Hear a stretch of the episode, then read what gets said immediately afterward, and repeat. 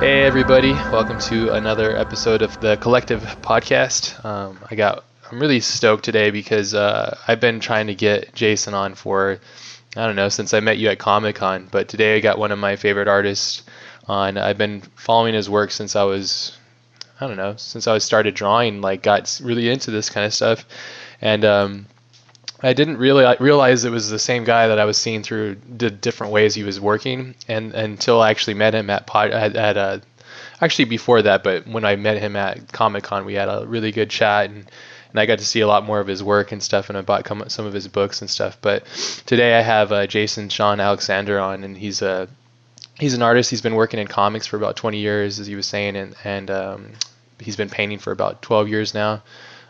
His work's really phenomenal. I'll have links to all his stuff in the blog, so if you're interested in checking it out. But yeah, I'm super geeking out because it's like one thing when you grow up and you have like these ideas of what these people are and the work that they create, and then it's another to like be able to share a conversation or have some time with these people. And so I'm really stoked, and Jason, I appreciate you taking time out of your day to have a chat.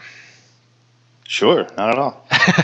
So welcome on the Collective, man. Woo! Yeah. No, I wanted to, there's so much to talk about. I really want to talk about, your origins, kind of how you got into this. Did you come from a family of artists? Did you discover art at a certain age and just realize that was something that you were must do, like some of us are? Like, how did you find yourself, getting into this stuff? First off, yeah, my dad, he was always drawing. I think he had always had, aspirations on some level of becoming a professional artist. It never really worked out that way. He wound up, getting drafted, and then there's family and then there's work after that, but he was always drawing, and I always just kind of admired that. And I think part of it was it piqued that interest. And then the other side was, it was a way to connect with him more. Mm. And then I just started, more and more and more. Then I got into horror movies quite a bit. And so my first path in junior high and high school was actually, I was on the road to trying to go to school for makeup and special effects. And then at the age of 17, I discovered comic books, and all the way until 17. Yeah, I had obviously been aware of them, but nothing. I'd kind of come in and out. What was the comic that did it for you then? Well, I was excited for the things like the Image guys. Yeah. And that was when I was at that age, and that's what was coming out. So yeah, they were kind of like the Outlaws. They were kind of switching it up a bit, because before that we had kind of the mainstream of like Marvel and DC. Yeah, these very graphic, very very expressive artists, and it got me really interested in comics. But it was then discovering books like The Crow and pretty much anything by Will Eisner that really changed my attitude toward comics and art. And from that point on, I was bit. There was no way in hell I was not going to draw comics, because you could tell real stories that had actual weight and emotive value instead of just criminals and good guys. Yeah, Will Eisner's really exceptional at that. I'm starting to go through. He has this one book. It's one of his first, Contract with God. Started working on reading that. First. Yeah, that's one of the old school ones. Yeah, and it's crazy. I mean, the art is different from the stuff that It's this interesting way he expresses himself visually, but he carries some really interesting story in the narrative and stuff. It's quite amazing actually, when you can get past certain things. Yeah, there's a level of the 1940s and 50s that kind of. His level of almost cartooning, but when you get past that, it has that kind of cartoony thing. It's hard to find someone as emotionally expressive, and the stories were so mature. Yeah. You know, at the time when, because he and Jack Kirby were buddies, and so at the time when you have the Fantastic Four being created, you've got this other guy writing stories about how it was to be a Jewish kid growing up in the tenements in New York. It's almost like you have to have that for the or the universe to be balanced out, because they're completely polar opposites. It's, you know, in a sense, you know. And it almost like it makes sense for them to be like friends with one another, to like be like, oh, you're doing this, I'll go opposite, you know, I'll balance out. Absolutely. Yeah. And it works, and it shows how incredible the comics medium is, that those two schools were being created at the same time. Yeah. And there's literally something for everyone.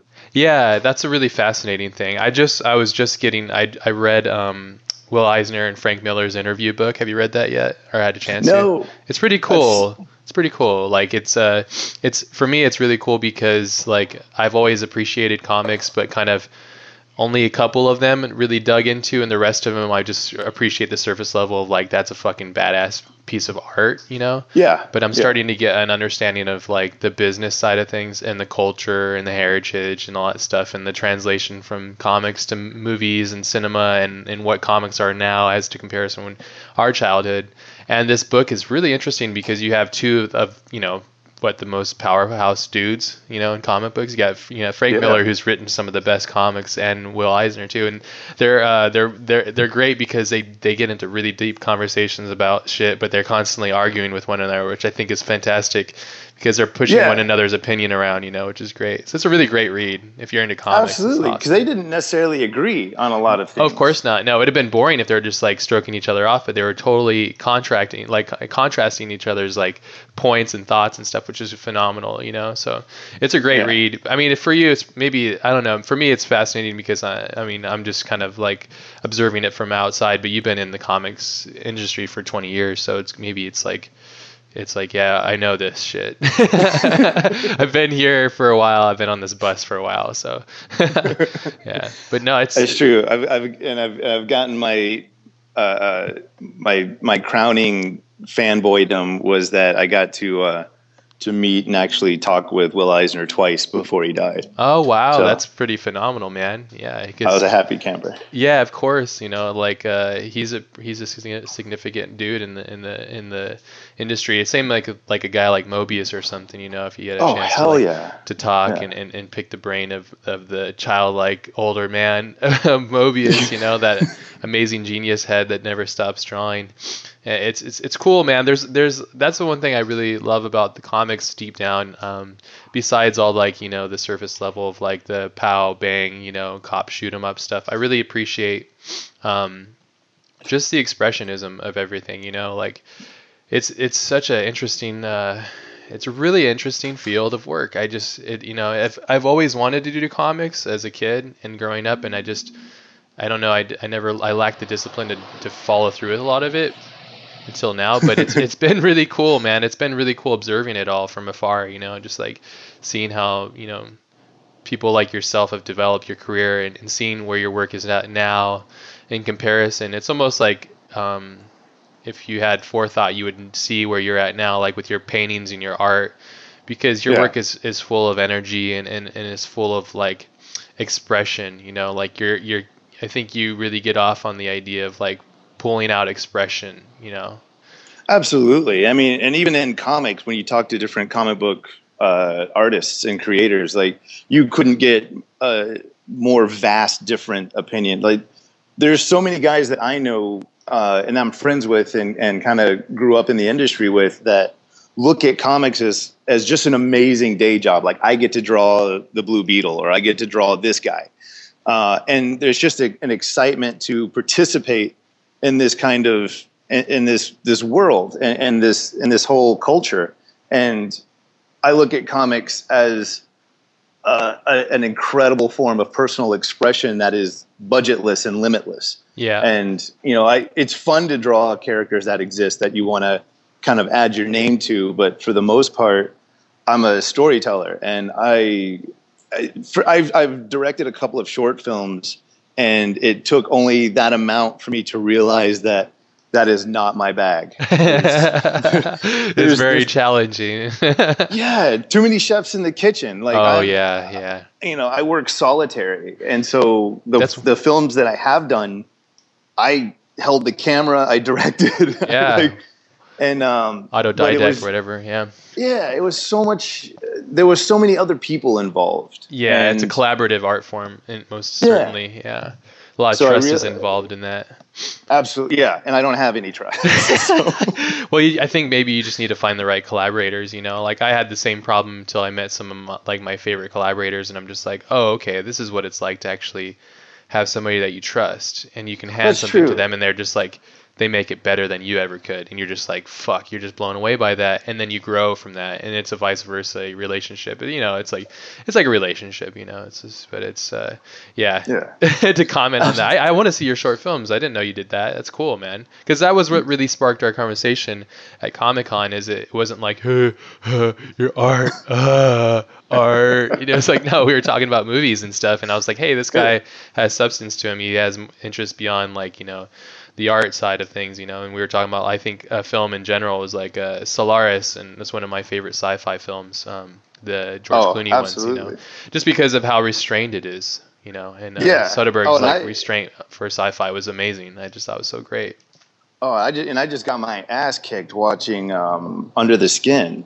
I haven't seen that yet, and I really want to watch that. Nobody will watch it with me, so I have to wait till it comes out on DVD or something. But everybody's like, it sucks. But I want to see it because I know that for me, a movie isn't just like a beginning, a climax, and an end. I like to go see movies for different reasons. It's like tasting food. I want to feel a weird feeling. I don't care. That's what David Lynch films do for me. It's not like I'm going to eat popcorn and be entertained. I'm going to feel whatever he's trying to tell me, and it's like. You know, a certain palette they're serving me, you know, and that's what I think that this would be. It would be an experience of a visceral, visual kind of emotional experience. Get to the theater by yourself if you have to. I'll go to. I need to go see this thing. Because the same people that thought Solaris might have been pretentious or slow definitely wouldn't like this. This takes it to a different artful level, but yeah, it's a guy that made Sexy Beast and a couple other ones, I think, too. And it's such a departure. That's great. But it's beautiful. It feels like an art film that you suddenly realize is a sci-fi film. That's great. That's what I think sci-fi should be. You know, it's like myself and a lot of people get lost in the idea that sci-fi needs to be built around the idea of what Star Wars had constructed. And that's, of course, it is sci-fi, but there's many different aspects of it. And really, when you get down to it, it's more about, you know, telling a story and the genre. It will follow in whatever suit you desire, you know. So yeah. I need to see that. I was telling you to check out Enemy with Jake Gyllenhaal. Have you seen that?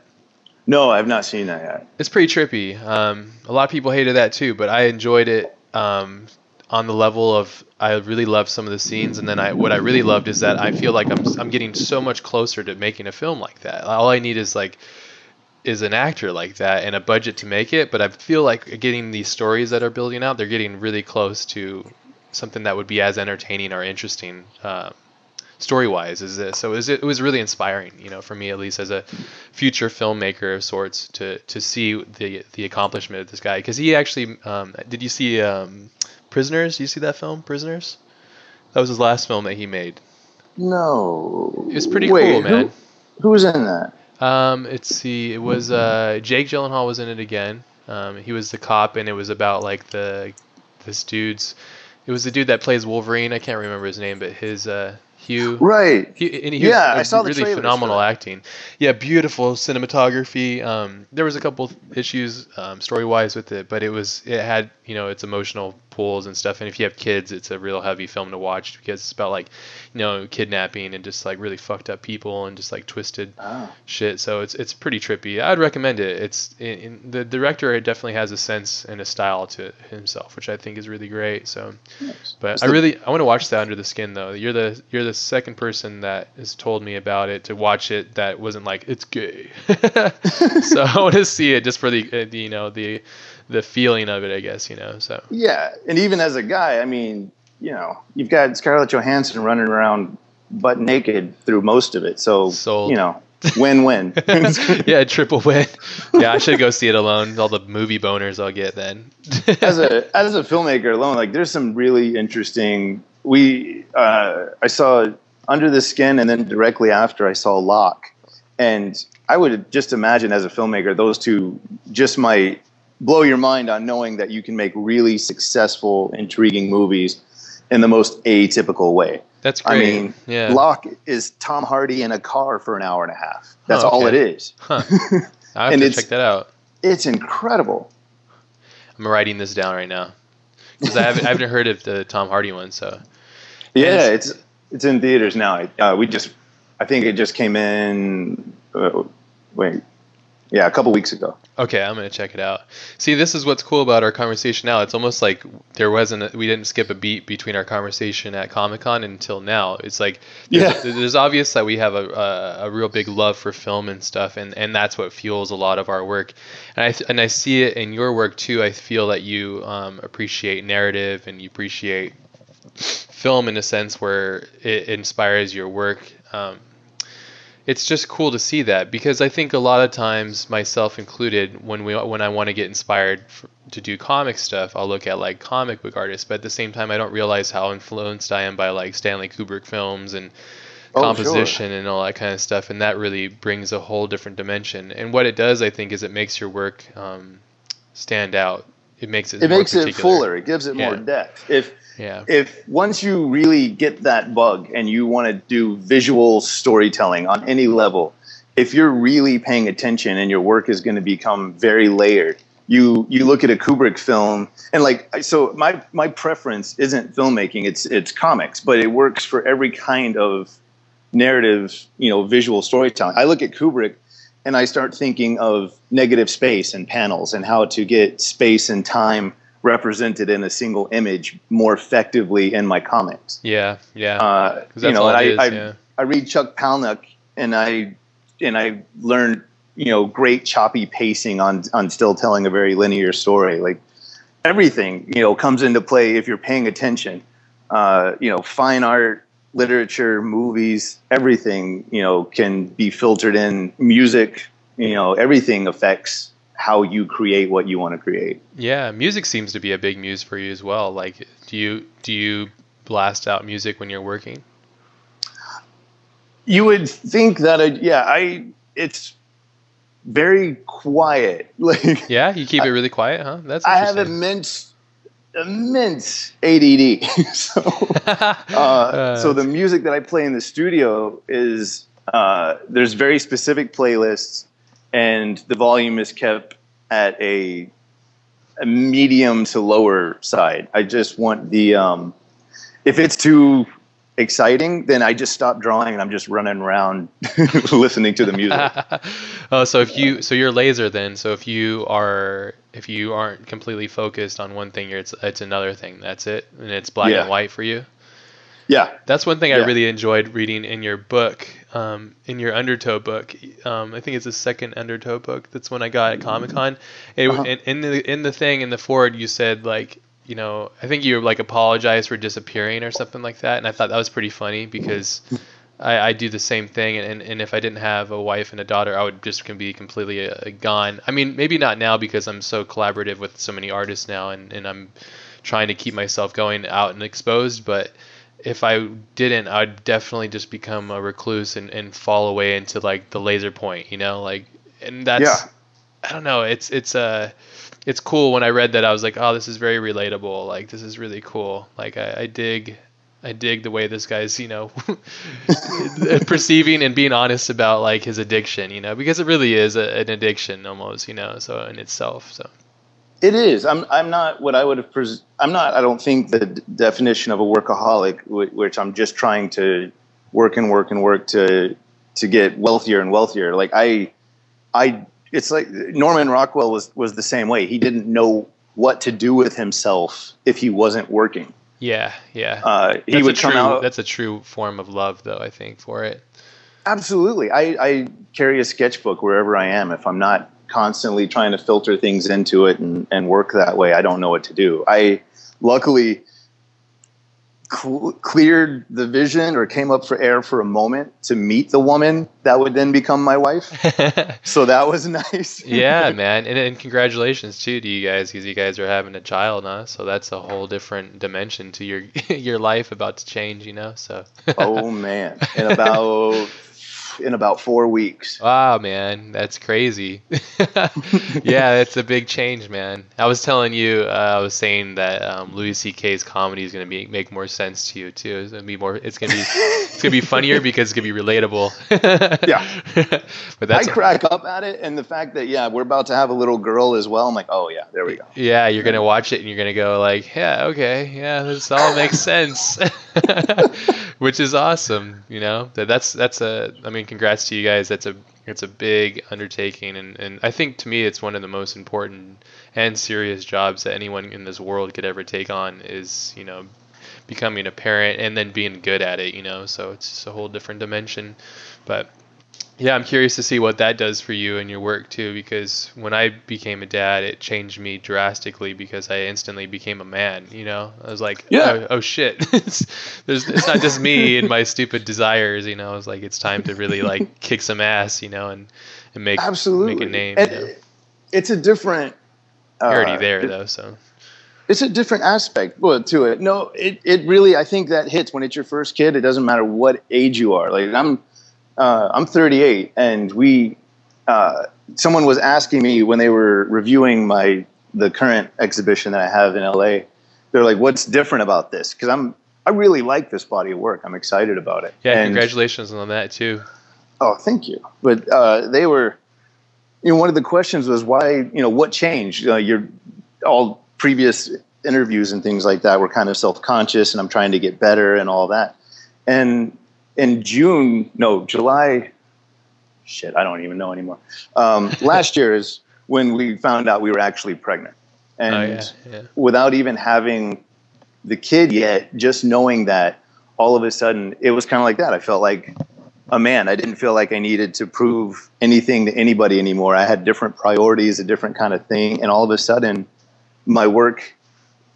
I didn't realize that was going to be a missing link, but it gave me this confidence to work the way that I wanted to work without feeling like I needed to check myself or being self-conscious about anything. That's it. That's a beautiful gift, you know, and only that kind of like level of responsibility and selflessness will give it to you, you know, which is like so weird, you know, you would never think that, but it's like almost the opposite effect. And it changes some people are changed by it in different ways. You know, some people are scared and run away from it. And some people embrace it full, you know, head on, and they embrace every step of the journey. And it's not easy, especially if you really care. That's one thing I find. I get constantly frustrated, and I'm like, it's because I care, but I need to like chill out. So it's usually when I don't sleep enough because I'm like, what the heck? I told you this last week. What the heck? Pick up your toys. Yeah, but then just like now I realize, you know, it's always like when you're a parent, you realize what your parents went through, you know, and how, and I can't believe my mom raised me as a single mother. I'm just like, dude, how did you do it? You know, like that's gotta be one of the hardest things I can imagine to do is to raise two boys actually by yourself. Just like, damn, man, beast. Oh, Jesus. It's a beast mode. But you know, hey, and that's why I was asking you if your art stuff comes from your family, because my mom drew as well, and my brother, they're both really talented as well. They didn't really end up doing something big with it, like I guess in the career sense of it, but it was always an inspiration for me. And I was wondering, because that's one thing that seems to be pretty common for a lot of like high level professionals is like, yeah, you know, my family drew, or like somebody in my family was really big into art, and that's what kind of inspired me to do it, connected the dots basically. Yeah. Nice. And do you work out of the house? Yeah, I work from home. And do you as well? No, I... You're all, I tried that. And especially with the kid on the way, I think I'm even more thankful that my studio is at a separate location. Yeah, you need a separation. And I know for a good few weeks, like, the work is just going to fall off the planet anyway, just because, you know, I'm not... Yeah, when we found out we had a kid, it wasn't the... you know, that's what happened with my work. It wasn't... oh, I need to adjust and become more mainstream so I can make more money. you know, she's already given me a gift of like a different level of confidence that I've never had. Sure. And I just want to meet her. I want to hang out and play with her. And so, it's your creation, so man. It's like your chemical makeup between you and your loved one. You know, it's such an interesting. It's an interesting thing, man. It's a really interesting thing, and that's like. You know, when you break down, for me, in my opinion, when you break down, like, you know, us as creatures and what we've done here on Earth and this and that, it's like when you can create life from life, it's like, it's a pretty phenomenal thing. You know, if you really sit there and think about it, it's like, damn, it's pretty amazing, you know, like, I don't know. It's, yeah. And you get lost in like, you know, you get, especially now the parenting of today's age, it's like kids are wrapped into fucking, you know, bubble wrap and shit. And, you know, like it's a whole, it's this different, you know, it's like the seatbelts on top of seatbelts on top of seatbelts wrapped in, you know, like it. And so I don't know, there's different dimensions of how to be a parent and all that stuff. But yeah, I'm nervous about the next generation being, like mine was still that generation that was, you know, mid and late 70s, that there wasn't a lot of the protective things that parents go overboard with now. Yeah. So this next generation is going to be this overly coddled thing that, so I'm hoping that we can still kind of be a little abrasive and, you know, grow a little badass girl. Yeah, of course, you know, tough love is good, you know, like within reason. But I mean, you know, what the hell do I know? You know, that's another crazy thing. It's like the toughest, hardest, like most crazy, responsible job, and nobody knows how the fuck to do it. No, there's no right answer, because your kid might have autism, or he might have like some kind of Asperger's, or he might be chemically imbalanced, or she, or whatever, and you don't know how to deal with them. And everybody's different in their makeup and how they enter the world and stuff. Yeah, I'm super lucky. Our daughter is just really phenomenal. She's just an amazing little kid, and she's just a joy. And I hope the same for you too. And even with that, it's still really difficult. You know, it's like, you know, it was an odd. I don't know if I haven't talked to anybody where that kind of literal awareness came into play. But the first time, it was like, oh, she's pregnant. Look, there's a bump and all this other stuff. And as soon as I felt her kick for the first time, all of a sudden, the magic and the miracle and all that stuff completely went out the window. And I saw everything biologically. And I looked at it, I was like, oh my God, we grow our young inside of us. Yeah, isn't that crazy? It became such a weird alien thing that once it's yours and you're aware of it, I'm like, holy shit, we completely grow our young inside of us until we're ready to spit them out, and then they feed off of us. I'm like, this is insane. Yeah, it is, man. That's what I'm saying, dude. It's life from life. It's just a really crazy thing, you know, and you're going to get older, and she's going to get older, and it's just going to be this interesting interaction, and it's a job that never ends, you know, so... Yeah, it's crazy. It's a really cool thing, man. Like, I could talk on and on about it. It's a really interesting thing. And what I like to see, and what's cool to hear, it sounds like it already just happened to you, but you change, you transform as an artist, because as an artist, especially like yourself, you're very expressive with your emotions, and the way that you work is very expressive. So your work and you as a person is going to be directly reflected of that. And so who you're going to become, and, you know, like you might change in different ways that you would never understand until, you know, like that change occurs. But it's going to be really interesting to see the transformation within your work, you know. So yeah, no, you're just going to do baby portraits. Yeah, I literally did a couple of little layouts as to how I want to start doing a couple of pictures of her when she comes out. Man, there you go, man. That's cool. It's a weird thing on what changes, like when we first found out we're pregnant. Like one of my first, I was excited, and then I was like, you know, one of the changes, I was like, oh, I'm gonna have to dry out. I'm gonna have to drink less. So, yeah. Oh, yeah. And then, you know, like you get those very like still immature kind of jokey things, and then all of a sudden, when the pregnancy got more and more real, then all of a sudden, like these major emotional and psychological changes started coming over, and it was great. Like even when we first found out we were pregnant, it was still kind of a jokey, like, oh shit, like, well, there goes drinking a lot, and then all of a sudden, it just the realer it got, the more amazing it got, and the more, I don't know. Yeah, you just fill it with different things, you know? Yeah. These guys are going to hear us talking about kids the whole time. Yeah, I apologize to anybody that doesn't have kids.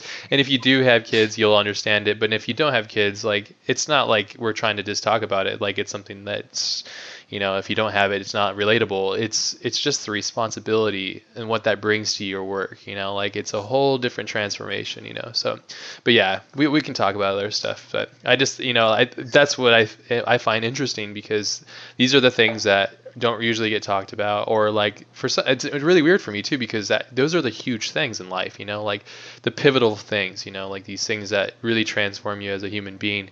Unless, you know, you're all surface level and there's nothing to your work, but that's not the case with you. You like, for you, just from what I perceive from being an observer of your work, is you put a lot of emotion and energy into your work, and so it's kind of connected. So.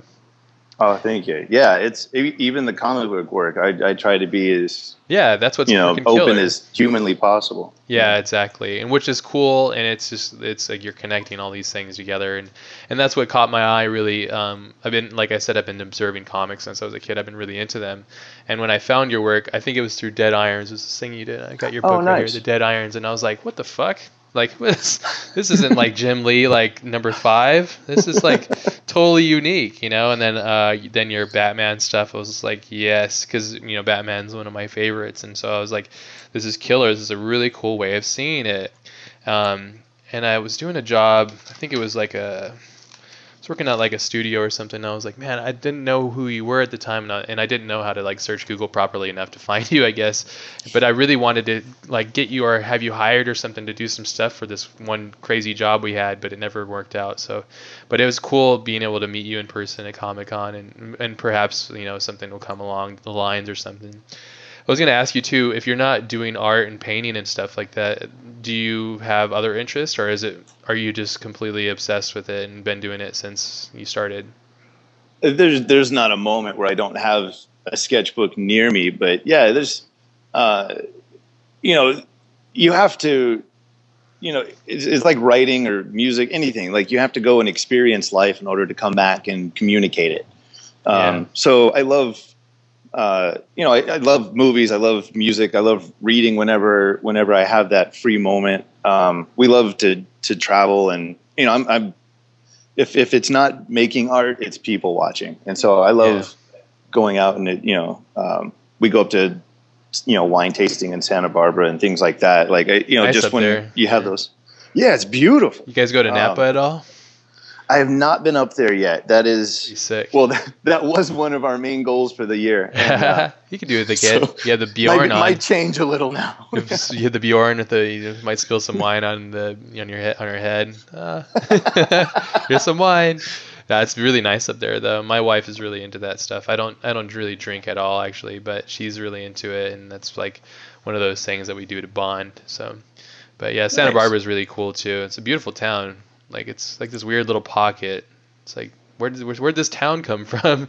Yeah. Because you have like LA, and I'm not a big fan of LA. And then you have like all this in between, like cookie cutter stuff. And then you have like Santa Barbara. It's like out of nowhere. It's like this, like a little cool little cultural like hub right here. I love that what you do for a living and you're not a fan of LA.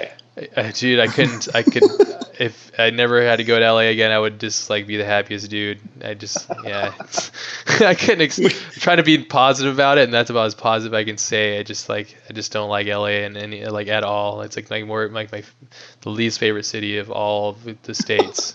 It's just like lacking everything that I love about cities. Like, I really enjoy San Francisco. But I love how condensed it is, and I think that's what I have a problem with LA. But I've always had like bad experiences there. Usually, it's just like the traffic's just like the worst thing ever. If you want to get anything done, and then a lot of the people that I've met that were like there, it's just like they're just really weird people. They're like not even people. They're like Facebook like emoticons or something. It's like, where's your soul at?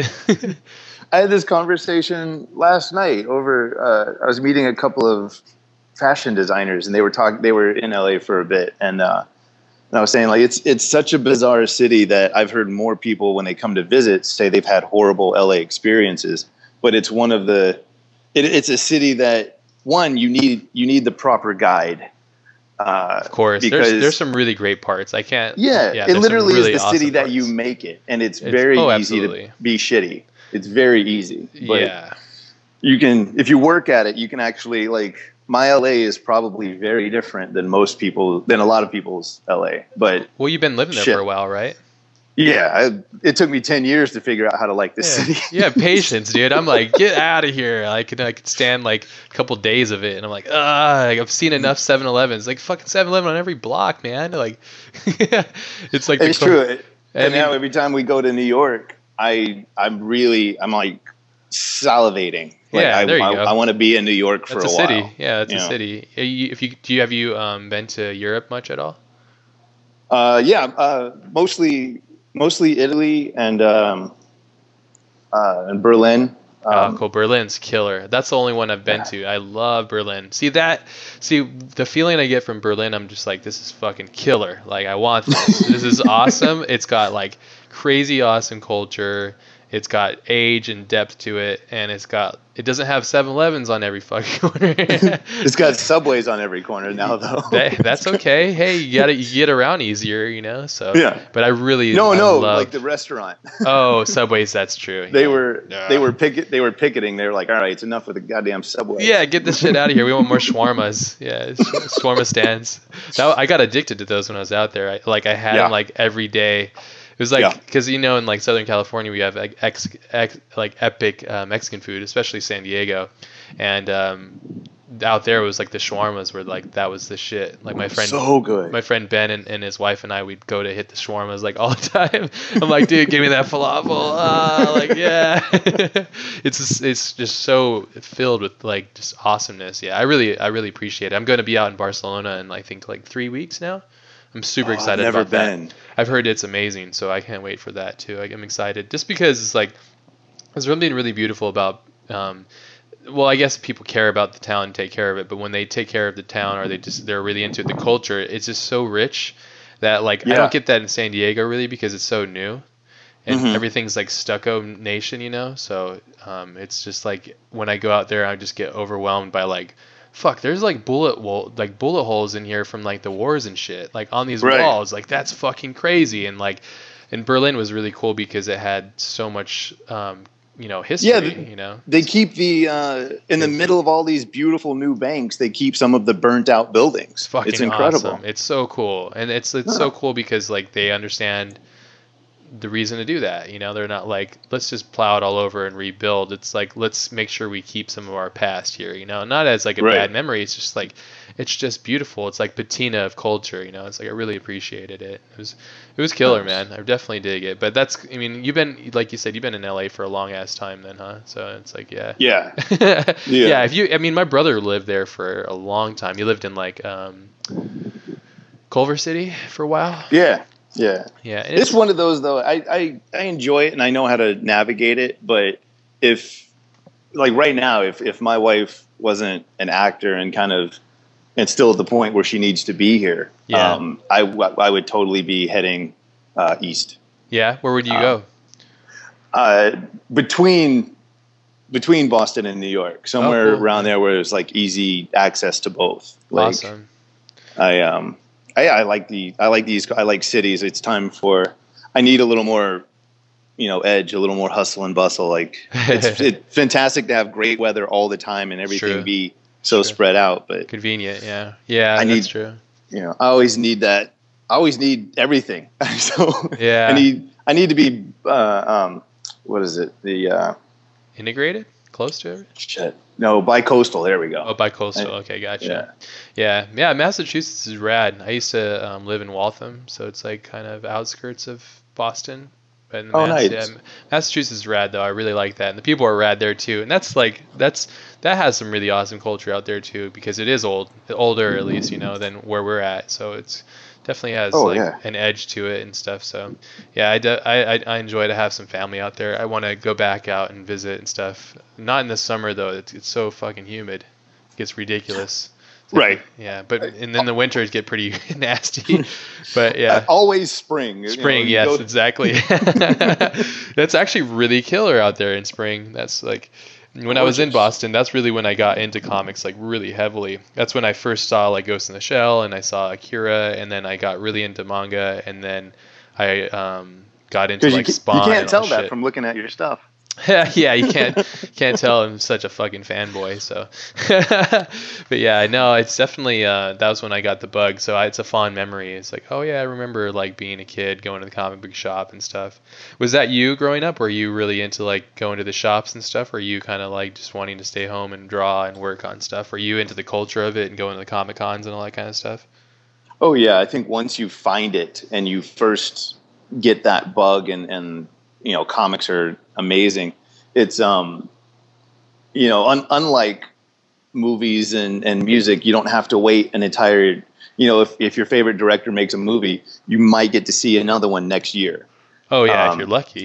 Yeah. Yeah. But, and comics, I mean, my God, you show up every Wednesday and there's like hundreds of new things to look at and learn and read. And, you know, so yeah, I get overwhelmed personally. Back in the here's my old man thing. Back in the day, it just seemed like there was so many more interesting books. I think Image. It's funny. I for years I've not even stepped into a comic book shop, and now that I'm kind of re-emerging myself into it with trying to do some creator-owned stuff. Yeah, I'm going back to see what the hell is out there. Sure, just to see like the tone of it. Yeah.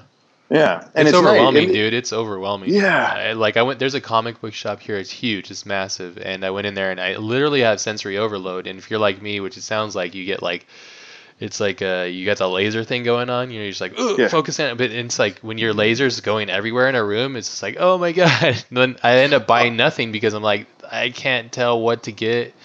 And right. I don't know what's good. And they always fool me with like putting guys like your art on the cover. And then I open it up. It's like some fucking DeviantArt shit. And I'm like, what the fuck? Yeah. You motherfuckers. You got my $5. They won't let me open it up at the store because I'm like, hey, if the art is as good on the cover as it is inside, I'm buying this because I'm going to enjoy the art. And then I'm going to really enjoy the writing, I'm sure, you know, unless the writing's crap. And then I'm going to be pissed. But that's my big complaint too. Now it seems like it's like comics have become this like people are realizing that they have a little bit of monetary value, and they're like, yeah, let's like wrap it up and nobody can touch it and don't put your fingerprints. That's like, dude, what's the point of that? You know, like, yeah, grab it, open it, tear it apart. Who cares? Read it, digest it. You know, like, yeah. Industry and comic purchasing culture is a horrible thing, but yeah, when I'm with you, when I go in. Just to see these, you know, and since I've been away from it, I don't recognize a lot of names now. And I just see these big, huge racks full of everything. It's like those paintings that look like nothing, but if you stare really long, you'll see some kind of image come out of it. That's exactly it. Yeah. It's a comic book. I look at these racks. I'm like, all right, there's got to be something here. And that's the bummer because there's tons of people pouring their hearts out, you know, and it's like, that's another thing I feel bad for. I'm like, how am I not supporting everybody here? Like, why am I not buying all these? Because like, I should be supporting my fellow artists. I just can't figure out what I want. It's almost like when I go to like every time I go to Comic-Con or like a comic convention or something, I equate it to being on the internet in the physical sense without any fucking ad blockers on, and you're just feeling all the fucking pop-ups. Oh my god. 18 Batman titles, 17 X-Men titles. All right, that's enough. Yeah, dude, come on. Yeah. Joker is his mom. No, Joker is his dad. No, Joker is him. It's like, I was like, wait. How dare you spin it? And I'm asking people. I'm like, wait, the Joker took his face off to put it back on? Oh, okay. Yeah, that makes sense. Yeah, that's just for the pain of it. Yeah. Yeah. Rob Liefeld draws Lobo. What the fuck? There's a lot of it's a really interesting industry. It really is, and it's funny that it's cool at least that I'm not alone there, because when I go to these things or these conventions or whatever, I get absolutely overwhelmed, and part of me hates it because I'm just like, I just want to go home, and part of me is like, I just want to draw, so I want to get away from everybody, so I could just go and get all this like creative jizz out of my hand. Yeah. Poetically spoken. It's the most disgusting and accurate way to put that. That's fantastic. You can quote it in your book. You know, one of my favorite things, like absolute favorite, is the San Diego Comic-Con going through Artist Alley. Oh yeah. And yeah, it's huge. Like it gets, you know, there's so much craziness in that convention. Oh yeah. But Artist Alley is at least somewhat organized, but you're going to see guys in that, whether they're established, whether they're coming up, or whether they're old, you're going to see the people in Artist Alley are goddamn passionate. Like, oh, yeah. They are, you know, I did Artist Alley for years and years and years, and those are the guys that are still there, and it's unique, it's original stuff, and that's where I spend most of my time. I go over there, and I buy most of the books and zines there. Good. And then yeah. I just go back and do sketches. That's awesome. Yeah, that's where I have the same thing. If for those who are listening that don't know Comic-Con, haven't been, or don't know what Artist Alley is, there's a section usually on the far left of Comic-Con convention. And the Comic-Con, when I used to go, was a lot smaller. It's got huge now. It's massive. And now in Artist Alley, it's actually just rows and rows of independent artists that are trying to come up, or like Jason was saying, guys that are creating their own intellectual properties and wanting to promote it and stuff, when, you know, without the backing of like a bigger publisher and editor and all that stuff. And it's killer, because the funny thing though is I always relate it is I go through the aisles and it's like online dating or something, like, but it's right there. And it's like, I don't want to make eye contact with the artist unless I see the art and I'm like, I'm down with this. I'm going to go talk to this person. But if I don't like it, I try not to make eye contact because I feel so horrible. They look like little puppies in a shop and they're just like, look at me. Can you pet me for a minute? Can you come and talk to me for a second? I just feel so bad if I don't like give them my time, you know, but it's, oh, absolutely. But that's art though, you know, so you either love it or you hate it, you know, so. I was 18 when I started, I got with a couple of friends and we started self-publishing and we, when we went to those conventions, man, I was a fucking car salesman. I wouldn't, if you made eye contact with me, you were buying a book. like at that point, all you want, and I would just give them away. If people were like, no, sure. I have no cash on me. I'm like, here, I was like, I just wanted people to see my stuff. Yes. That's smart. It's smart. Yeah, and you have so much stories and cool stuff to talk about. I'm sure I can't like I'm trying to like you say little things and I'm like fuck, I need to make sure I go back to that and like to extrapolate on these things, because like I'm so interested in this stuff myself as well, because I want to be able to develop my own self and my own creations and stuff. And it's so cool, like I think you touched on it a little bit, you're getting back into comics from painting a little bit and you're wanting to make your own properties and stuff, and so you've come like full circle basically at this point now, it seems. So when you started out, you were self-publishing with your friends, and then you got noticed by, you know, how did that happen? Were you just at the Comic-Cons and you're just like used car salesman guy, and then somebody's like, hey, you can draw Batman, and you're like, ah. No, Batman came later. I'm sure you have to earn that, like those ranks, you know, to get to Batman, I'm sure. But That was the most random. It was an interesting. It was a pain in the ass breaking into comics. Oh yeah, it's so oversaturated. Is why you have to like climb on the corpses of your fellow artists. I'm thrilled. Like at the years that we did it, like there were more distributors other than Diamond. There was a bigger market. It was a definitely more diverse market, and I learned the industry on the back end first. So then when I actually started getting picked up and doing work, I already knew how to promote myself at conventions, and I already knew the distribution side, the publishing side, the advertising side. And I went to conventions and I just threw my books at all of these publishers. And then a couple of them, you know, were interested, and one of them at the time was called Sirius Entertainment. And they picked me up to do a book for a little while. And then after that kind of fell flat, I wound up doing Queen and Country for Oni Press, and that got some good attention. It got Eisner nominations, and then nothing. I'm like, it felt like that door was open, and I was so excited. And then when I turned around, the door was so shut, it wasn't even funny. I could not get any other work. Wow. I wound up, you know, I was supporting myself doing, you know, well, supporting myself might be very liberal term. What were you doing? Noodles and getting your electricity shut off might not be considered supporting yourself. Yeah, ramen, but, dude. Ramen, breakfast, lunch, and dinner, a cup of noodle. And it was, I mean, I was, you know, working with guys, you know, working in studios with guys like George Pratt and Kent Williams and those guys. And I literally, like, Marvel would look at my stuff at conventions and they were like, "We really like it. We have no idea what to do with you." Yeah, so, but that's what's cool. You're so unique, you know? Yeah, exactly. You're like, they're like, "Well, you're not Jim Lee #5, so you know, yeah, I don't know where to put you." They were just shutting doors left and right, and you would kill it on so many titles with them, and they would just it'd be so different. You know, it'd be a breath of fresh air, I would have thought, but they didn't take the risk, so silly fuckers. But sorry, you were saying? Sorry, I'm all getting pissed. Those bastards. Yeah. And it took like a failed attempt at getting a Dark Horse book going for them to actually give me a chance on something. Sure, it's a risk. And Dark Horse wound up being my way in. Yeah. Like, Dark Horse seems to be a good. They're kind of keen on an understanding of talent that they can mold and change and create a window for the public towards. It seems, you know, like they take a lot of risk. It seems, you know. I think who is it? Is Mignola's on there now? Isn't he? No, is he? I can't remember. Oh, yeah. Dark Horse. Yeah, Mignola. Oh, yeah. That's his thing. And there's a couple other artists too.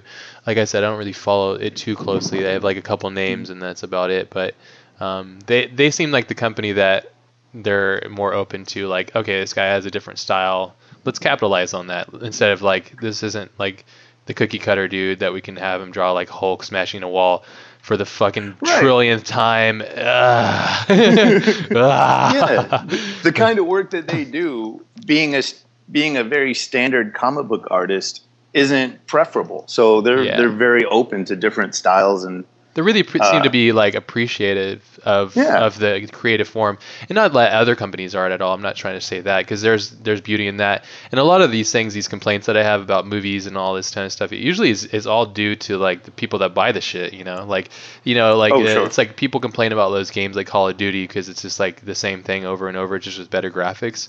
But it's just the people that are buying them that are keep pushing them through, you know, like they're like the best selling games, you know, so like it's always supply and demand. Yes, so exactly, like, yeah. So it's not like you can't just blame the publisher or the distributor. They're just being like a means to the end for it, you know. But for me, it's like maybe it's because I appreciate art in a different sense beyond like, you know, the Hulk smashing the wall for the 100th time. I really appreciate like, you know, the use of light and shadow and then design, and that's one thing I really love about like Mike Mignola's work. I'm a big fan of his, which is cool that you did Abe Sapien stuff too, which is must have been pretty interesting, huh? For you? That was a blast. Did you get a chance to work with him directly, or was it kind of like just through? Yeah, it was the Abe Sapien was 100% his script, and killer. He's a smart dude. At that point he wasn't. I think he does now, but at that point he didn't literally type out his scripts. So they would come to me as scanned PDFs of literally the legal notepads that he wrote everything and drew doodles on. So good. Like, that was my script. That's awesome. That's cool, man. And were you a fan of his work at all prior? Oh, absolutely. I think he's one of the few that I think would be the closest to that level of Eisner style. Agreed. Just genuine storytelling. Oh yeah, I agree. I want to immerse you in the story, and these little cutaway panels and the way that he paces time, I think it's fantastic. He's a brilliant comic book artist. He's like one of my favorites too. And not only is he great at storytelling and entertaining things, like I love the Hellboy pancakes one. Like that's like such a weird story, you know. But it's so good because it's got this clever humor to it, and it's the whole thing. Like I've been listening to some podcasts with him. It's been kind of like a thing that I listen to every month or so, just to remind myself of like, you know, how this successful person's managed to make his career. But I love that he just kind of discovered Hellboy off of like on the side time of drawing other people's stuff, and realized, hey, this is kind of fun, and I'm really interested into like all this horror shit, and I have all this like stuff in my brain, you know, and he's created this amazing franchise off of it. And the love that he has from it transferred and went to like Guillermo, and Guillermo loves it too, and then he made his own version of his creation. It's just so interesting, you know. So it's really, absolutely, it's really cool. You read that Abe Sapien script, and it's you can imagine panel by panel what it would look like had Mike drawn it. Yeah, and so it was just thrilling to have literally the Mignola script and that kind of pacing, but I get to do it in my much more organic kind of I don't know, not necessarily like, more organic kind of expressive kind of style, but it's still the story's being told by Mignola, so it was so nice to kind of really dip my toe into that world. Yeah, definitely. And it's cool. Like, I can see some of his artistic interpretations, like through some of, like, it might have been from the thumbnails that he had or something, but I could see his ideas or his sense kind of transitioning between the two of you two, which is really cool. Like, I don't know, it's really a cool collaborative. And so when you, is that the only time you've had a chance to work with Mike? Yeah, well, there was a Hellboy, a proper Hellboy one shot that came out with the video game. And then I think it was finally put into one of the big collections, but, yeah, it was just those two books. But it was, the first thing I ever did for Dark Horse was a Van Helsing one shot that accompanied the movie. Oh, okay. Like it came with a DVD or something? It was like, so there was that really horrible movie. Dude, it's the best movie ever. How dare you? But I did the story that... You wrote the script and directed it. I did this one-shot comic that was like, it either happened before or after the story in Van Helsing. But it was me getting to do my own version of the Creature from the Black Lagoon. Oh, okay. And it was because I did that, then apparently Mignola saw it and said, oh, this guy should draw Abe Sapien. And then that's how that worked. Killer. And that's what's cool. Like, you never know where you're going to go. And that's why it's always good to be optimistic and put all your passion into it at all costs, because you never know if one door opens to the other one, which opens to the other one. I doubt it if I would have said, hey, when you do this Van Helsing shit, Mike's going to see it and you're going to do some Abe Sapien shit and you're going to be like, no way, no fucking way. You never would believe these kind of doors would open, but it's just...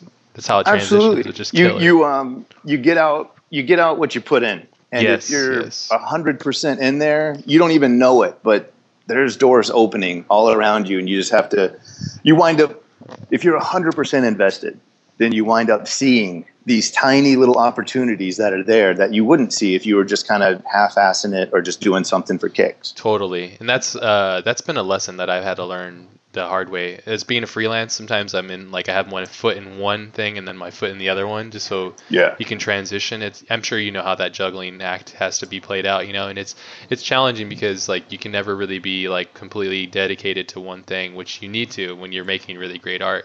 But the benefit to that, I mean, I guess there's different things, but I think what you're saying is absolutely true. When you give yourself completely dedication to something, all those little nuances that most people wouldn't see become apparent because you've been working on it for 20 hours when somebody else was doing it for 19 hours or something, and that extra little magic hour, like, it's like, I usually get them like when I'm sleeping or like when I wake up or like when I'm about to sleep, all those epiphanies hit, Oh yeah. It's when, that's, your brain, realizes that your body can't do anything about it. So it actually relaxes and allows itself to think. Ah. It frees itself up because, you can't go pay a bill. You can't go clean the house. You can't go do this errand. You can't go work on this project. So everything else that gets pushed down is kind of free to run around. I keep a notebook by my bed too, because as soon as I lay down, stories, ideas, images, good. And like... And if I don't sketch them, that's it. Diarrhea. All right. No, you get like constant, get blue balls. Yeah. Yeah. Like, that's a really funny thing too, to think about. It's like, and it's such what a fucking cool, gift that we have, that we've allowed ourselves. It's not, we have, it's like, it's one thing that I don't know if you're the same way, but when people are like, the guy's really talented or he's lucky or I'm like, fuck off, dude, this shit takes so much work, so much sacrifice to be this, like be good at anything like this caliber, it's like, it's not easy. And, it's like, it's what's really cool is that, I think a lot of people have these ideas and dreams and or whatever, but they aren't able to translate them. And it's really a beautiful thing to be a connected passageway basically. And that's what I really love about film is because it combines all the art, like the music, the pacing, the editing, the cutting, the shooting, the photography, the writing, and that's what I really get excited about it. But also the same thing with comics or narrative art or just visuals in general is really cool. The way that you can interpret emotions through, either pixels or ink, or whatever your medium would be. Absolutely. And what if there's a thing that sets me apart from a lot of, you know, other comic guys and things like that, it is that personal element. It's not how can I draw this cool or whatever. It's how can I bring this, how can I bring that personal emotive element to it? You know, how can I really bring this other? You can basically, like, how can I make sure that I have amazing actors in this? Like, you can have a great script and a great movie, but if the acting sucks, you're going to kind of enjoy it, but it's going to fall flat. And I tend to try to bring, you know, and that's why I'm excited to do my own stuff, because it feels like there's a good number of projects that I've done that I've brought incredible actors into really bad movies. And no matter how much you bleed for it, it's just, it won't work out, you know, the same. Absolutely. So, and that's the funny, ironic thing is, whether you're doing like a commercial for Chanel or you're making a really amazing movie, most of the time they're really, you're putting the same amount of effort and time into it, because they're both going to be extremely demanding. So why don't you make the choice to make something that you really want to make, you know, like do something that you really feel passionate and powerful about, you know.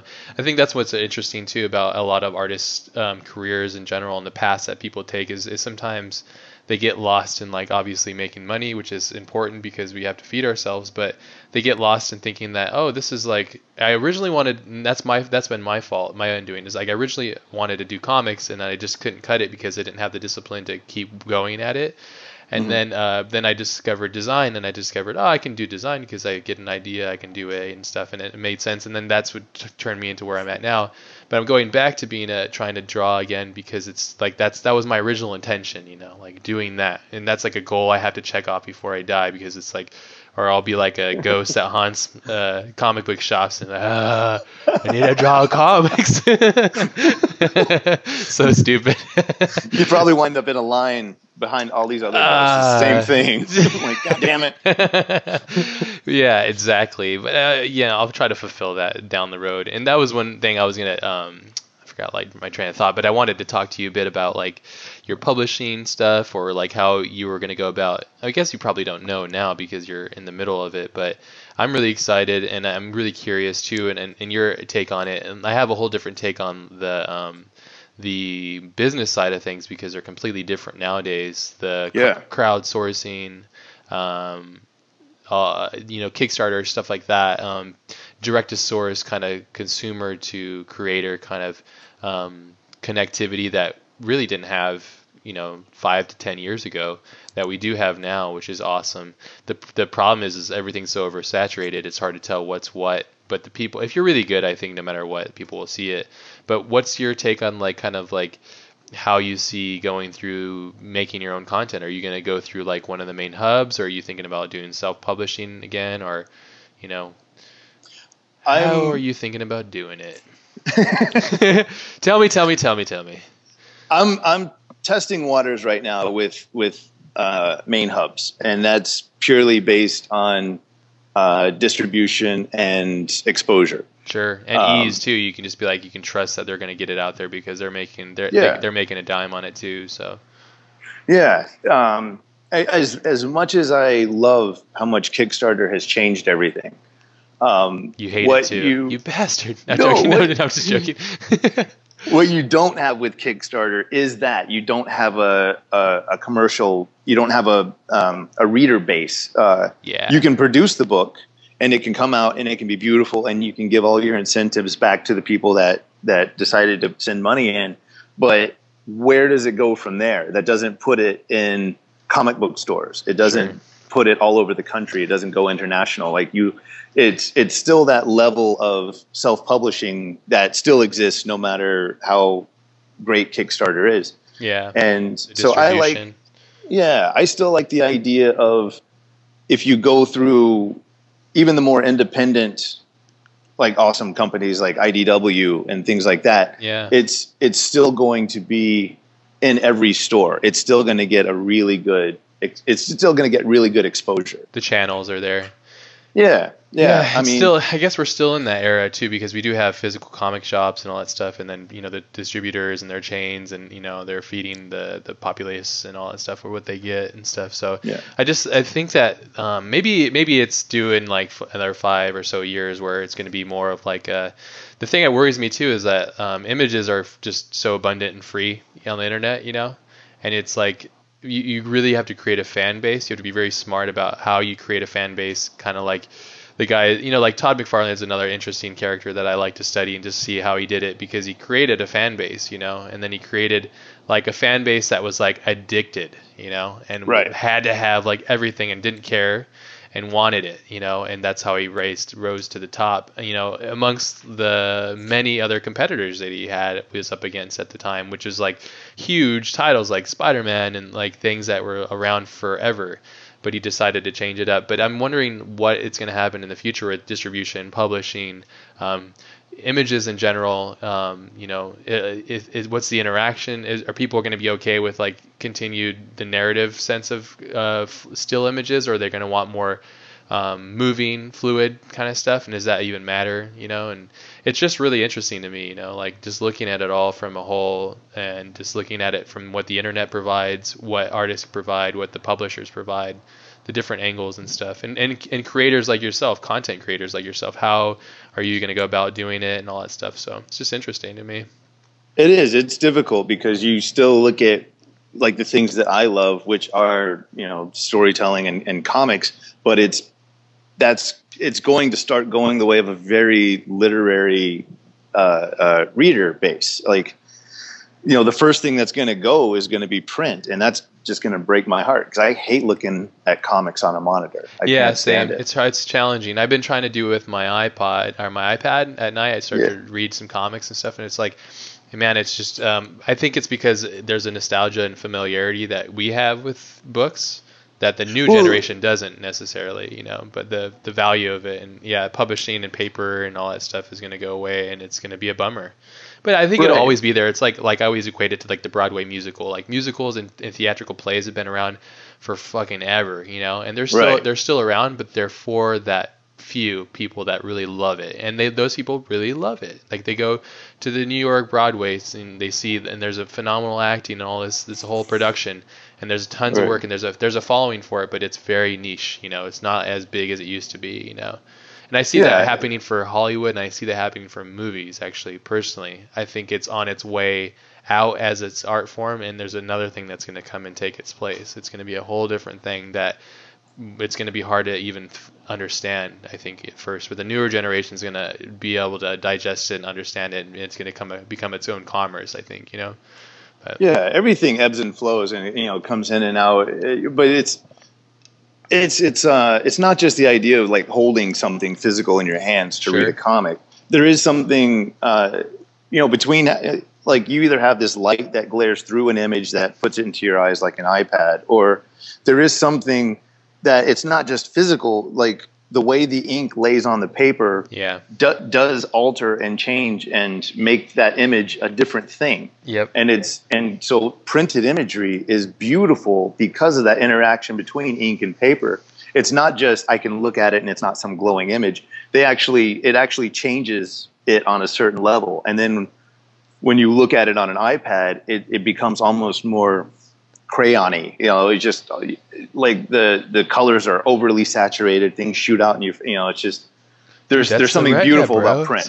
It's by the retina, bro. By the retina. Yeah, people are fucking so. I'm right there with you. You know, you read it and you read it at tungsten light, and you're sitting out there in your bed at night. And then you read it in the daytime with sunlight, you get the whole different experience with when the colors, the way the colors were laid out and how you see them. You go on your iPad. Like I have a Dark Knight Returns, the Frank Miller thing. I think that's for Dark Knight Returns. And I have like 3 different editions of it. And then I also have a digital version of it. And I go through it in different ways. And yeah, there's an absolute different change every time, you know, like I observe it and I go like, oh, that's interesting. The ink is different here, even from these 2 different editions. And when I look on the screen, it's totally different from these as well. It's like much more like muted out, and it's just interesting though. I think it's a way that you experiencing things. You know, it's like I guess it's like you can go to a gallery and look at a really beautiful piece of work in person. You see the expression and the brushstrokes and all the energy, or you can look it on online, you know, so they have different levels of appreciation, I think, you know, so. Yeah, you can learn and get exposure and educate yourself when you're looking at books and online, but there's a reason why it was painted. You know, they're like going and seeing, you know, if people are like, oh, I don't need to go see that show, I bought the catalog. I'm like, are you fucking kidding me? Like, motherfuckers. the level of difference, you know, because print is great, but it's not going to show you that depth and those layers. Like there's something tactile that we as humans always need to experience to actually, you know, it was David Lynch when the iPhone first came out. He did that ad that was basically saying, like, if you watch a movie on your iPhone and you think you've experienced that, what the director intended, you're fucking insane. Yeah, you're stupid. Yeah, because it's, yeah, and it's just way you experience different ways of content. But that's really, it's really interesting too, because like when I was commuting to LA every day, there was I would watch movies on like my laptop, and I hated that experience. But it was like I had to get the content in there, you know. And then sometimes I'd watch like stuff through my iPhone, and it was the same thing. I'd be like, this sucks. But I would see so many other people, that's what they would be doing, and that's how I was like, man, this is really interesting, because it's very important to observe how people are consuming it. And it goes to, you know, like, we're sensitive content creators. Not everybody sees it the same way, you know. Like, and David Lynch is one of those guys that really creates out there kind of stuff that not everybody gets. You know, he's got a very niche kind of like audience. I would imagine that kind of can go on that same wavelength as him and his intentions. But what's interesting to me is it's really key to be observant of like how people are digesting this stuff. You know, because when it comes down to business, it's your success, like money wise, is based on how many eyes are willing are seeing it, you know, and that's why you're saying like you're because you're established, you're going to go through the main channels probably, just because it's going to help you, you know, get the I guess what it would be like the you know, when you put effort in, you get it back. I guess what is that? Yeah. What's that freaking thing called? I can't remember. The diminishing returns or return. Yeah. An investment or whatever. So, yeah. But that's cool, you know. I'm jealous, you bastard. Give me that power. No, that's earned power. That's awesome. No, that's. We'll see. I haven't pitched anything in so long, so we'll see how that goes. I could wind up being, you know, schlepping my stuff on Kickstarter, so I have no idea. Dude. Well, yeah. Regardless, I'll buy it. So you'll at least have the $20 that I'll give you. Yes, there we go. Either way, I'm going to be doing comics, and you know, I fucking love them. I love making images. I love making story. Even my paintings are, you know, narrative in nature to some point, because I, you know, if you don't have that. I don't know, there's something beautiful about even subliminal or subconscious storytelling, but, you know, an image just for aesthetics is nice, but it doesn't bring you back. You look at it once and it's great, but you can't come back and see something deeper in it, you know? Oh, totally, man. Totally. It's a really interesting exchange. And like I said, there's this really dynamic, I think, that the interesting dynamic that happens between a content creator and the witness of the work itself and how people interpret it and stuff. You ever trip out, because I mean you just recently had a really big art show. Do you ever trip out on just like kind of watching people watch your work? It's weird. Incredible.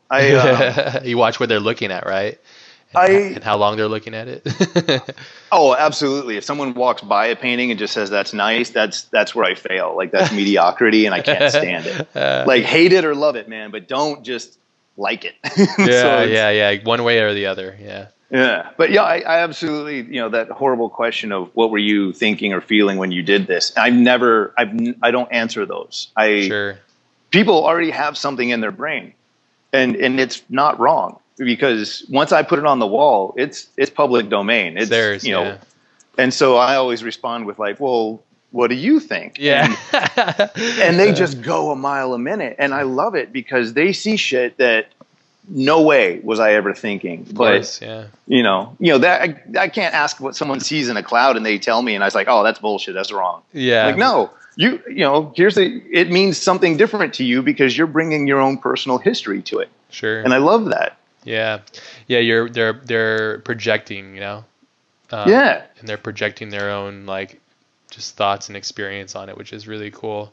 Yeah, that's what's really that's the cool layered experience of all this stuff is as a content creator. And if you're out there, you're doing it, you're showing it, you're releasing it, exposing it to the world, and you're seeing it back and forth. You know, there's this really interesting dynamic that comes back and forth, and you get all these different layers of experience, which is really awesome as well. Like you're getting these, like, you create it, it's in your head, you create it, and then you go out there, you show it, and then you get to see people experience it. It's just like, it's like a never-ending relationship, you know. Then you're creating more work. And it's like this spiral, you know? Yeah. And I wouldn't be the only thing I pretty much stop at is trying to create music. But other than that, like, I wouldn't be a purist on anything. I draw comic books. I bring whatever I learn from painting into the comics. I bring a lot of my comic education into my paintings. The shows I have are, you know, half ink and works on paper, and they're half paintings. Like, every fucking thing, like, next year will be sculpture in the show. Like, I just want every possible thing that I can make, and that I can be honest when I'm making it.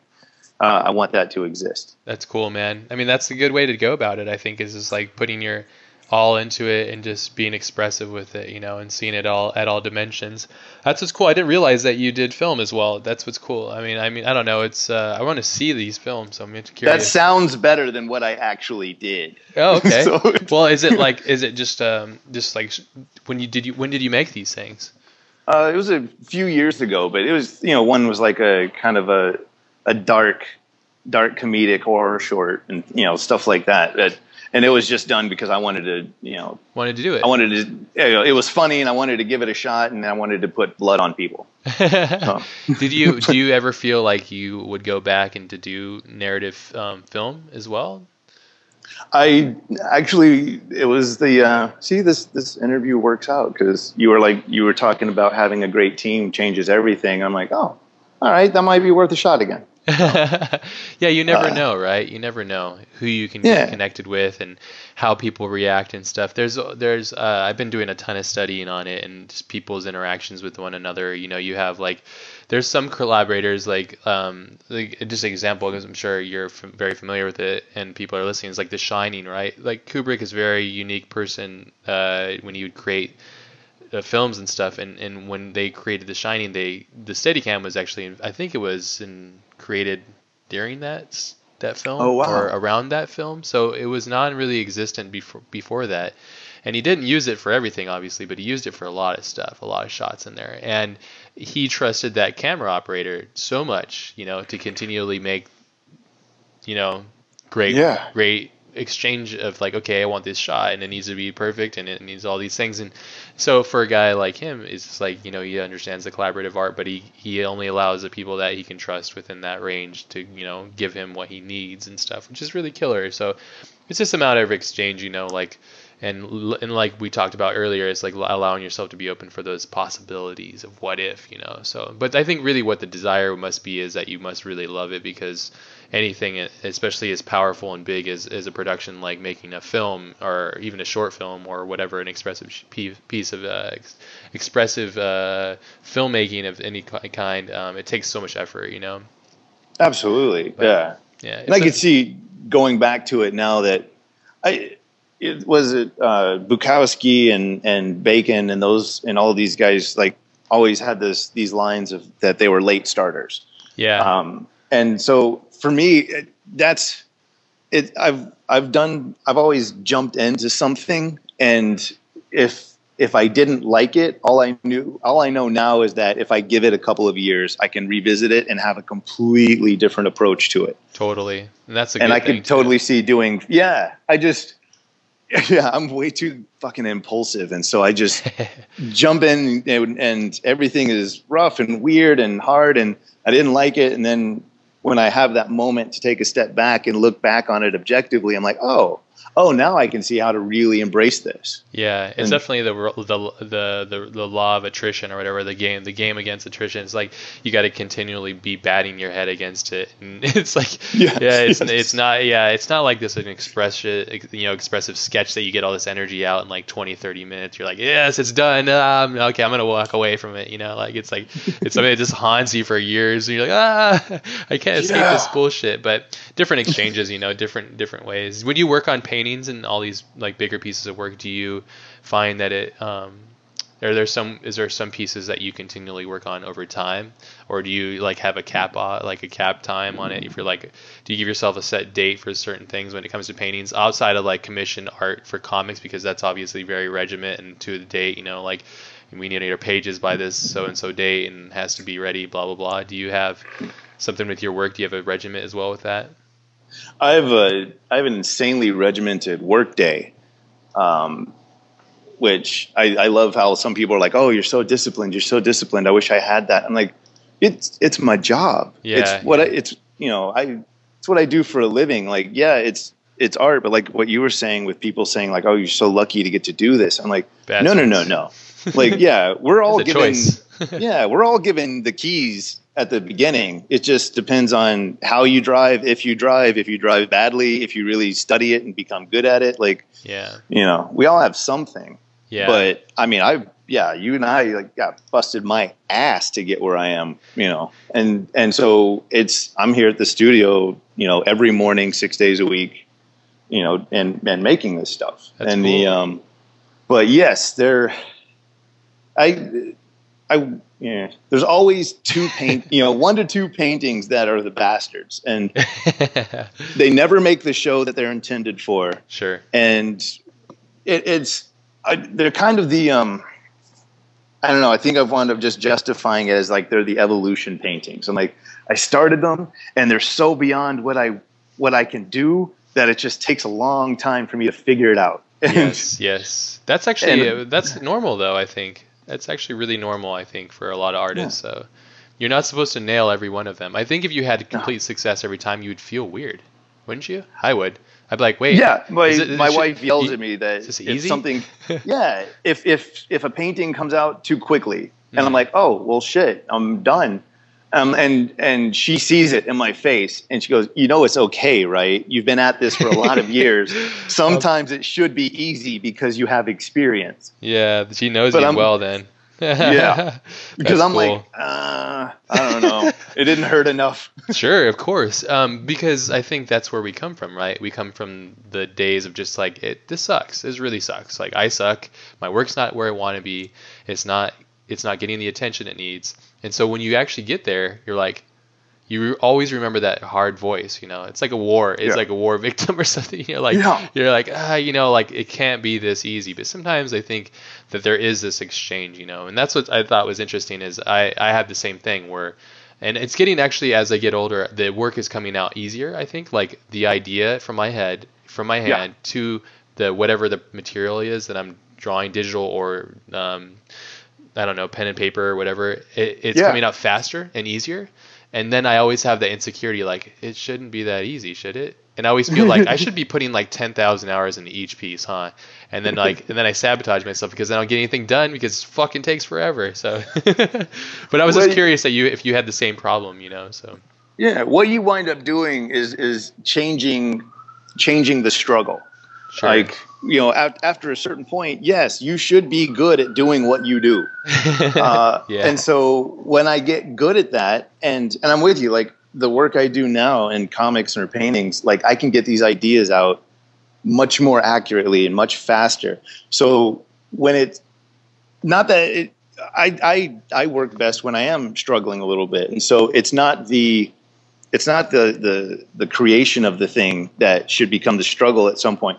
It changes where what I'm making needs to change. Sure. Like, okay, I'm really good at this now. I can accomplish this. So I need a new struggle. I need a new goal. And so now it's going to be like, all right, well, how do I do the same kind of thing rawer? Can I make this more abstract? Can I start pulling away, or can I do different kind of imagery, or can I start sculpting? Can I, anytime I feel like I've accomplished something, I just get hungry for the next. I'm like, good. All right, well, what else can I do?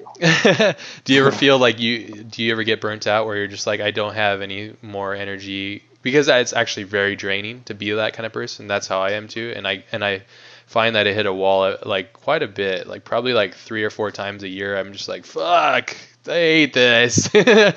That's for me though. I mean, everybody's different, and it happens and it goes away after like 4 days or so of just like sulking and just like super diva sadness. I appreciate that yours are 4 days. I have my and god damn, yeah, you nailed it. It's 3 or 4 times a year, but I have between 1 to 2 weeks of, and I, oh, wait, 1 week, yeah. You know, lucky enough that I've done this long enough where I know what it is. I used to, when they hit, I used to just think the career was over and everything was awful. Sure. And now I'm like, god damn, I can't draw. I don't know who I am. I don't know what kind of artist I'm supposed to be. Sure. I don't know if I'm supposed to be this.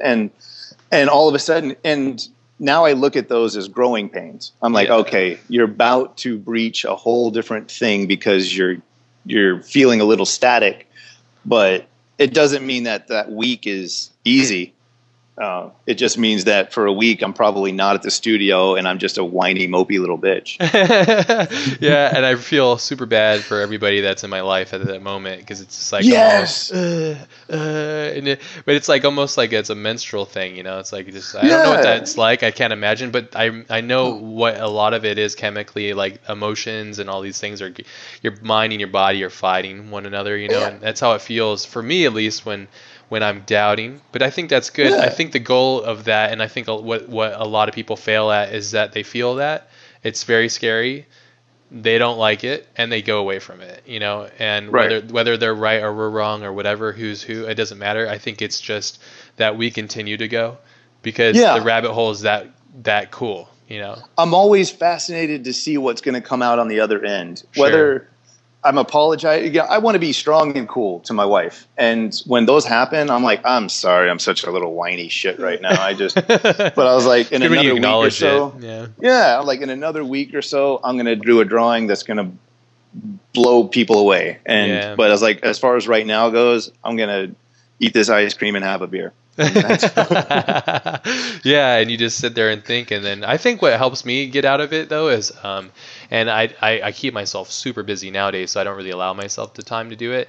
But what I do is I add diversity to the thing, so I don't just do only one thing, because that's usually what burns me out. But I focus on totally different cerebral experiences that allow myself to have completely different palette and chances to break from one thing and go to the other thing. So there's like design that's digital, and then I go to the art side, and then I go to the movie writing side. So these are totally different dynamics that really help keep me on my toes, that seem to be working, but at the same time I still hit those walls where I'm just like, fuck, you know, I'm so exhausted. But I think why those distractions help is it allows me to break, you know, like there's a rest between it, the exchange of energy basically.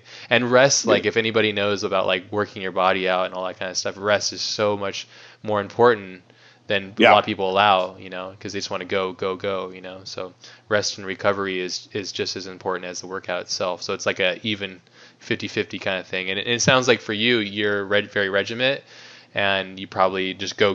And the same for me. And when you don't rest, it's like your body's just like, fuck off, you know, eat some ice cream and just go to sleep, dude. And that's it. The regiment comes with being here and being present every day. But there are days where, I mean, there's a big comfy couch over there, and I'll take so many tiny little naps just because I, you know, if I'm going, you know, once I hit that wall and I'm done for that moment, I can't just force myself to stay at the table. I know what I'm going to produce is just going to be mediocre. And so I go and I read, and I find whatever book that I'm reading. I'll read for a little bit. I'll take a little nap. And then when I pop up, you know, 20 minutes later, I'm like, oh shit. Okay, let's go. Yeah. But you're right. Those rest, like just staying and doing isn't going to be helpful. Totally. You know, you need to rest that brain. You need to, you know, let it figure its stuff out. Yeah. When you don't, that's when you're up all night because you finally rested your body and now your brain's kicking in and wants to do a million things. Yeah, I was going to ask you too. Do you have a wonder moment? Because like I have a blissful moment. I think it's due to sleep deprivation, but it usually hits in like at 3 o'clock in the morning. I get it's like this blissful kick of like all this endorphins and just like all the ideas and everything kind of like just pour out and everything makes sense and just, I don't know. Oh, I miss being the night shift guy. Have you changed your whole setup then to be? Yeah. My natural work, and I did it for like 10 years was around 9 at night to around 7 in the morning. Yeah. Yeah. I have friends that do that still. And now I found a way to kind of get that same thing, and really it only works with having the studio outside of the house. But I have two moments. I have two work days, and as soon as I wake up 6 o'clock, and I'm at the studio by 6:30 or 7, and I just go straight into the drawing. And for hours, it's that really beautiful, pure. I haven't. Checked email. I haven't looked at art books. Like, it's just me. It's just coming out. Yeah. And it's good for a good few hours. And then I have to stop, and then I'll, you still have to keep the body going. So then I'll exercise for a little bit and read and hang out. And then when the afternoon kicks in around 3 in the afternoon, holy shit. It's like, 6:30 in the morning again. Like, it's a whole different, and then, so I have basically like, two spurts throughout the day, that's which awesome. Are about 3 to 4 hours each. Ooh, you lucky guy. Yeah, I noticed that if I get really pissed and frustrated and like mentally constipated if I don't allow myself to the 3 hour block, at least one a day. Yeah. And it's really challenging for me because all the freaking distractions and the life that I allow to happen. But the great thing though is when you get those 3 to 4, like when I get a 4 hour block, I'm like, fuck yeah. Like I just go in there. It's just like, forget it. And everything fades away. 4 hours later, I'm like, oh, whoa, that was weird. And I get away from it and I go eat like a chip or something. And like, oh yeah, that was nice. All right. Go back to the 4 hour, but I find that it's challenging for me nowadays to get the 4 hour block, and that's cool to hear. And it's actually a very common thing. And I've read about it, and it's common from other artists too, that if they can get their block of like 3 to 4 hours of just like intense work and then take a break, like a 30-minute break, and then back to it. It's really great. I've been reading a lot of like self-help books with time management and shit because like I was so bad. I was like spinning out of control, and it's been really helping me out a lot too. Do you ever get any of that stuff, or you're just like, oh yeah. Anybody listening to this, the War of Art. Holy shit. I love it. Yeah, he's awesome. He's actually been on Joe Rogan's podcast a couple of times, which is really awesome because Joe is a big advocate of his book as well. And I listened to that audiobook quite a lot. If you like that, there's a couple other books I'd highly recommend. There's one called Eat That Frog. I've recommended it a lot on this podcast. But nice. That guy really articulates stuff amazingly well, and that's actually what's helped me pursue my comic stuff or like graphic stuff, because it's like, I can actually do this. I really feel that I can actually achieve this goal because I take it a day at a time rather than this like big idea that I have, So nice. The idea is like writing out everything that you want, right? And then taking like the key things that you really want and then extrapolating on that step. Like it's like, oh, a year would take me to do this a year, and then break that into 6 months, and then break that into each month, and then break that into a week, and then to a day. And then you basically have a roadmap to your goal. It's not exactly accurate because it's still abstract thoughts, but it helps you get closer to your goal. And that's, to me, is super important because I'm very goal oriented, and it just helps me accomplish those things, So whether it's like, okay, I'm going to read comics, like I'm going to read all my favorite comics for like 6 hours a day for a week. I'm just going to read and digest and absorb it and go to comic book shop and understand all these things. That's just for this goal particularly, And so then the week after that, I'm going to sit down and digest, or like I'm going to, every other day I'm going to write, and I'm going to go observe comics or go observe films and write and observe paintings or something, and combine all these things. And then, go from there and start building out like, okay, now I'm going to start sketching. And then, I realize that I'm not good at feet. So I'm going to just like study feet for 3 days, and just draw feet, and then get good at that, and then you build out from there, So, but I just want to be the person that discovers your sketchbook with all of these feet and dicks. It's a bunch of balls. I'm like, fuck, I can't draw like really good balls. Like my balls are always weird and lopsided. It's just like pages and pages of balls. And that's a goal. You want to draw good balls. Dude, don't be Don't make fun of my goals. Who are you to judge me, you asshole?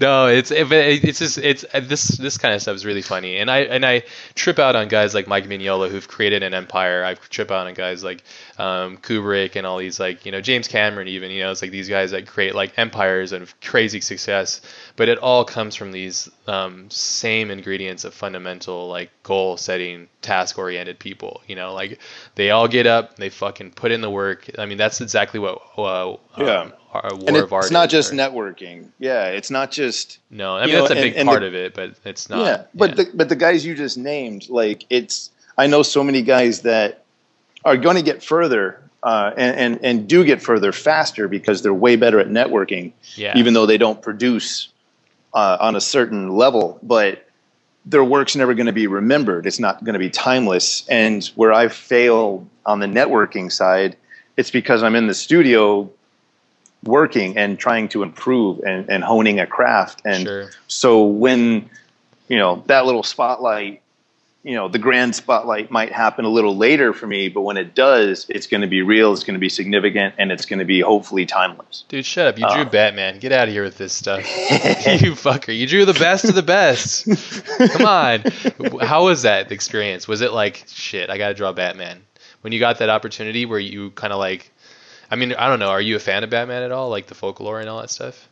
Absolutely. I'd shit my pants. You know, I'd be like, I can't draw him. I don't know what to do. It's difficult. I think there's a very few amount of characters that have been, that I think that the quintessential version has been done. Sure. And unfortunately for me, the Joker is one of them. So when I did this Batman thing, that was the death of the Joker that was supposed to follow the video game, I knew that I wasn't going to top or try to, you know, do anything that's going to, for me, compete with what Dave McKeon did in the Arkham Asylum book.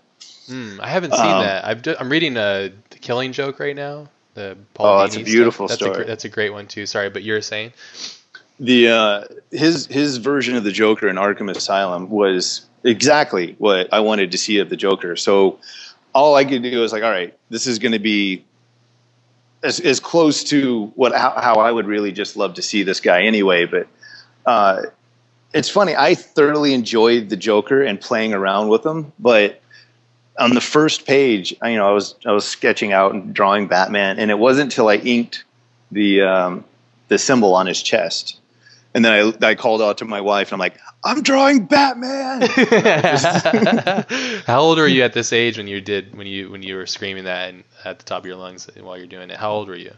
37, dude. So that's this last year then. So, dude, look at all that time, dude. Fuck, that's scary, dude. Damn, decades of hard work, and then I draw the symbol of Batman. And it was so exciting, but of course, you have to be excited about that. You cannot draw Batman without being excited about it. I think it's thrilling. Like that was one thing I thought was really cool. I read with one of Frank Miller's interviews. I think when he was doing Daredevil, somebody asked him to do Batman. He was like, I just can't do Batman right now because I just can't do Batman, you know, like, and then he goes to make one of the best, you know, Batmans ever. But it was so funny to hear that from him, because that's the place that you should be coming from. You should respect it so much that you doubt yourself, the ability to create your own interpretation of this really fantastic, simple story, you know, like, cause that's what makes, for me, that's what makes Batman so great, is because it's a very tight, simple story, you know? Yeah. And that's what makes Joker so great, because it's the opposite, you know? You're basically getting, that's what, you know, like Star Wars is so relatable. It's like you have all these opposites happening instantly, you know, like your direct yin and yang in film, you know? And that's what's cool, so cool about the Joker and Batman's dynamic, you know, and how they interact, you know? And so it's really killer. I mean, that's such a fucking cool thing. And that's a real rad experience. I think we talked about it a little bit at Comic-Con, but I think you were working on it or something, or you just released it or something. I can't remember. It was fresh. Yeah, freshy fresh. But that's killer, man. And your response from fans and stuff was good? It was great. Yeah, I was thrilled. You're gonna do more? Poison Ivy's next? No, I'm joking. I'm doing the Penguin. Or there's a couple random ass villains that they've thrown into his world before. I can't remember some of them, but there were some weird ones. I'll tell you, and I know it's just because it was at the right time and whatever at my age when it came out, but if DC came and said, you know, whatever you want to do, we'll let you do for a miniseries, I swear to God it would still be Lobo. Yeah, Lobo's cool. Yeah, Lobo's a trip. I would love to do a slightly more realistic but big dark motherfucker. I mean, because there's no... It's kind of like Hellboy. Like, there is no environment that would be uninteresting. Sure. Because you can paint it as you want it. Yeah. He's got flying... He literally has dolphins in space as pets. Yeah. You know, it's a weird fucking story. That's Simon. Didn't Simon write that? Did Simon Bisley write that? Giffen? Giffen wrote it. Yeah, but Bisley did the art for the... I mean, Lobo existed before that, but really Bisley put him on the map. That's because that's how I remember it. Maybe it's because that's when I grew up. That was when it was hitting, and I became a fan of Simon's work instantly from the Lobo stuff, because I'm like, what the fuck is going on here? Because I always loved the typical shit. I grew up on X-Men. I loved that stuff. The Marvel stuff was so much fun as a kid, but as I developed my palette for what I wanted, it was like I wanted to hone in more on that adventurous side of the person's who's making the stuff behind it, you know, and how they're creating the content and stuff, which is really killer, you know, and people's interpretations of things and stuff, and it's just so cool, man. That's cool that you were able to make freaking draw Batman, you bastard. Damn you. Maybe when I'm 60, I'm like, hey, dude, just calling you up to tell you I drew Batman. It was, and nobody gives a shit. It was weird because I never pursued it. That's great.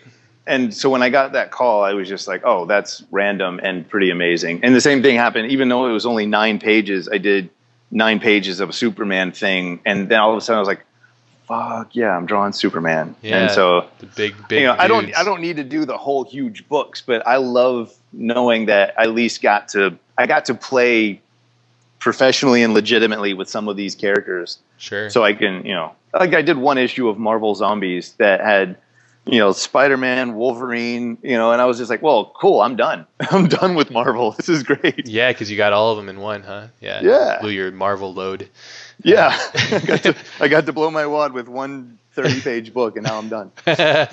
That's killer. Are you thinking, is there any more interest to do more Batman stuff, or is it kind of, are you going to go and venture into your other stuff or do your own kind of stuff that you're getting into?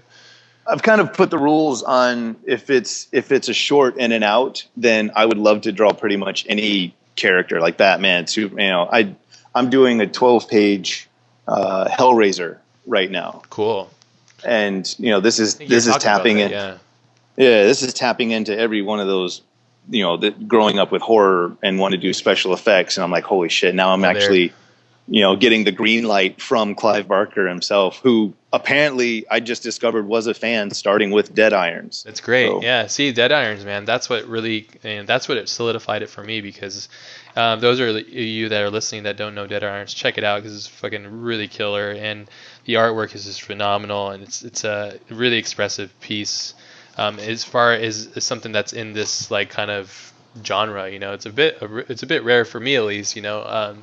I know that there's a lot of dudes that were kind of doing stuff that's in this vein in Europe, because Europe's usually much more progressive, especially the French dudes and stuff. But yeah, it's a really cool piece, and that's awesome. And I guess it makes total sense, right? That he would be into it, and then he would do the Hellraiser stuff, which is killer. So yeah, it all works out.